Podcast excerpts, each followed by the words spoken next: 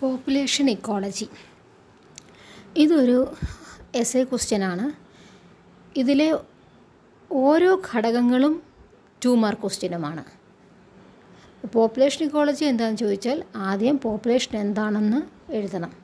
Organism of same species living in particular area at a given time പിന്നെ അതിന് ചില features ഉണ്ട്. അതിനൊരു നാല് പോയിന്റ് ഞാൻ വീഡിയോയിൽ കൊടുത്തിട്ടുണ്ട്. ആ പോയിന്റ്സ് എഴുതണം. ഞാൻ നോട്ടും തന്നിട്ടുണ്ട്. പോപ്പുലേഷൻ ഇക്കോളജിയുടെ നോട്ട് അത് തന്നെ പഠിക്കണം.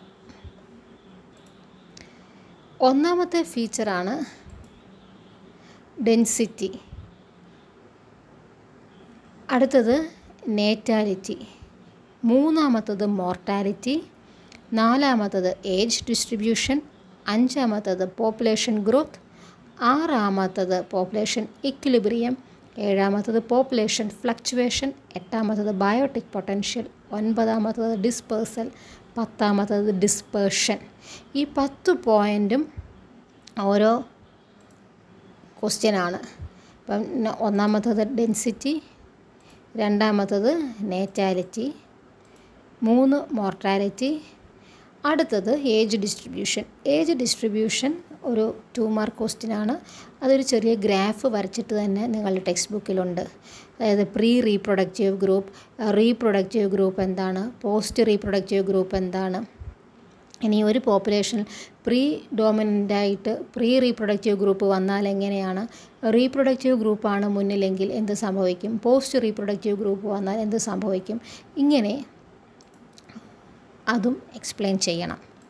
അടുത്തത് പോപ്പുലേഷൻ ഗ്രോത്ത് വളരെ ഇമ്പോർട്ടന്റ് ആയിട്ടുള്ള സ്ഥിരമായി ക്വസ്റ്റ്യൻ ചോദിക്കുന്ന നാല് മാർക്കിന് ചോദിക്കുന്ന ഒരു ഭാഗമാണ് പോപ്പുലേഷൻ ഗ്രോത്ത് അപ്പോൾ പോപ്പുലേഷന്റെ സൈസ് ഇൻക്രീസ് ചെയ്യുന്നതിനെ പോപ്പുലേഷൻ ഗ്രോത്ത് എന്ന് പറയും.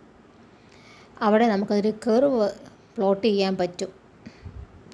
അതായത് increase the number of animals plotted against time അപ്പോൾ ഒരിടത്ത് ടൈമും ഒരിടത്ത് നമ്പർ ഓഫ് ആനിമൽസും വെച്ചിട്ടൊരു കേവ് വരയ്ക്കാം. രണ്ട് ടൈപ്പ് ഉണ്ട്. എസ് ഷേപ്ഡ് ഗ്രോത്ത് കർവും ജെ ഷേപ്ഡ് ഗ്രോത്ത് കർവും ഇത് രണ്ടും വരച്ച് തന്നെ പഠിക്കണം.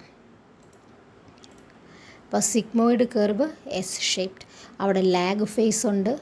ഒരു പോസിറ്റീവ് ആക്സിലറേഷൻ ഫേസ് ഉണ്ട്. നെഗറ്റീവ് ആക്സിലറേഷൻ ഫേസ് ഉണ്ട്. സ്റ്റേഷനറി ഫേസ് ഉണ്ട്. ടെക്സ്റ്റിൽ അത് ഓരോന്നും മാർക്ക് ചെയ്ത് തന്നെ പഠിക്കണം. അത് ഡീ എക്സ്പ്ലെയിൻ ചെയ്ത് ഡീറ്റെയിൽ ചെയ്ത് പഠിക്കണം. അടുത്തതാണ് ജെ ഷേപ്ഡ് കർവ് ഈ ജെ ഷേപ്ഡ് കർവിന്റെയും പഠിക്കണം. അത് എല്ലായ്പ്പോഴും സംഭവിക്കുന്ന കാര്യമല്ല. എല്ലായ്പ്പോഴും എസ് ഷേപ്ഡ് കർവാണ് ഉള്ളത് ജെ ഷേപ്ഡ് കർവ് അഡ്വേഴ്സ് കണ്ടീഷനിൽ മാത്രമേ സംഭവിക്കുന്നുള്ളൂ. അബ്രപ്റ്റായിട്ട് പോപ്പുലേഷൻ ഇല്ലാതാകുന്നു. ഇതിന്റെ കൂടെ തന്നെ വരുന്ന മറ്റൊരു ഭാഗമാണ് ക്യാരിയിങ് കപ്പാസിറ്റി അതൊരു ടു മാർക്ക് ക്വസ്റ്റ്യനാണ് in case carrying capacity four മാർക്കിന് ചോദിച്ചു എന്നിരിക്കട്ടെ അപ്പോൾ ടെൻഷൻ ആവണ്ട. അപ്പോൾ ആദ്യം പോപ്പുലർ ഗ്രോത്ത് കർവ് എന്താണെന്ന് എഴുതണം. തൊട്ടു പുറകെ എസ് ഷേപ്പ് കർവ് എന്താണെന്ന് എഴുതണം. എന്നിട്ട് ക്യാരിയിങ് കപ്പാസിറ്റിയിലേക്ക് വരണം. അപ്പം ക്യാരിയിങ് കപ്പാസിറ്റി എന്ന് പറഞ്ഞാൽ upper level beyond which no more increase can occur in a population is called carrying capacity അത് അതിനപ്പുറം അതിനെ താങ്ങാൻ പറ്റില്ല. അപ്പോൾ ഏതൊരു പോപ്പുലേഷനും ക്യാരിയിങ് കപ്പാസിറ്റി അറ്റൈൻ ചെയ്താൽ അത് അവിടെ കിടന്ന് ഫ്ലക്ച്വേറ്റ് ചെയ്തുകൊണ്ടേയിരിക്കും ഒരു ഇക്വിലിബ്രിയം എത്തുകയും ചെയ്യും. അപ്പം അതാണ് ക്യാരിയിങ് കപ്പാസിറ്റി അടുത്തത് population equilibrium. Population fluctuation. Population fluctuation സൈക്ലിക്കാണ് എഴുതണം വീണ്ടും വളരെ പ്രധാനപ്പെട്ട ഒരു പോയിന്റാണ് ബയോട്ടിക് പൊട്ടൻഷ്യലിലേക്ക് വരുന്നത്.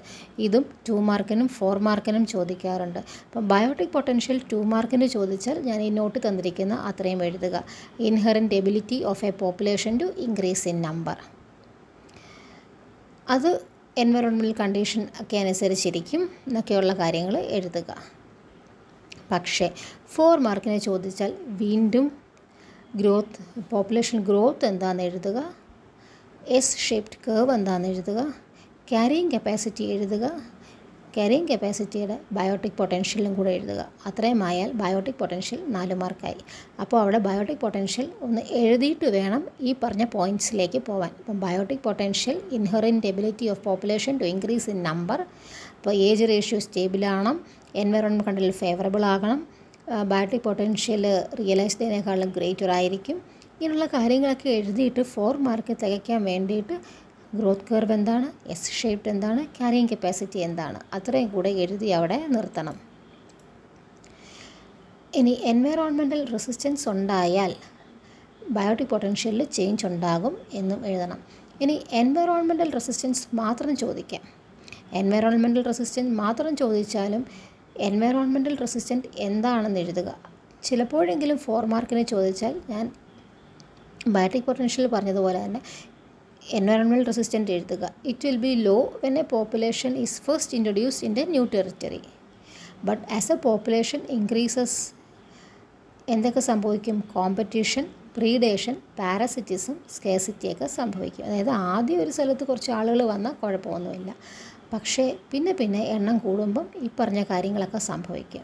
അതിനോടനുബന്ധിച്ചിട്ട് population growth S shape carrying capacity biotic potential എഴുതണം. ഫോർ മാർക്കിന് ചോദിച്ചാൽ ടു മാർക്കിന് ചോദിച്ചാൽ എൻവയറോൺമെന്റൽ റെസിസ്റ്റന്റ് ഇത്രയും മാത്രം എഴുതി നിർത്തുക. അടുത്ത പോയിന്റാണ് ഡിസ്പേഴ്സൽ. ഡിസ്പേഴ്സൽ മൂന്ന് രീതിയിൽ നടക്കാം. Migration immigration emigration. അപ്പോൾ ഈ മൂന്ന് പോയിന്റും ഡീറ്റെയിൽ ചെയ്ത് എഴുതണം. അടുത്തത് ഡിസ്പേർഷൻ. അത് നിങ്ങളുടെ ടെക്സ്റ്റിൽ ഒരു ചെറിയ പിക്ചറുണ്ട് ടെക്സ്റ്റിൽ ഇല്ല എങ്കിൽ എന്റെ വീഡിയോയുടെ ലാസ്റ്റ് ആ പിക്ചർ വരുന്നുണ്ട്. ഡിസ്പേർഷൻ എന്ന് പറഞ്ഞ് അത് മൂന്ന് രീതിയിൽ നടക്കും. Uniform distribution. അതായത് ആനിമൽസ് ഒരു പോപ്പുലേഷനിൽ എങ്ങനെ ഡിസ് ഡിസ്ട്രിബ്യൂട്ട് ചെയ്തിരിക്കുന്നു എന്നതാണ് ഡിസ്പേർഷൻ. അത് യൂണിഫോം ഡിസ്ട്രിബ്യൂഷൻ ആവാം ക്ലംഡ് ആയിരിക്കും അല്ലെങ്കിൽ റാൻഡം ആയിരിക്കും. ഈ മൂന്നിന്റെയും ചെറിയ പിക്ചർ ടെക്സ്റ്റിലില്ല എങ്കിൽ വീഡിയോയിലുണ്ട്. അതിൽ നിന്ന് എടുക്കണം.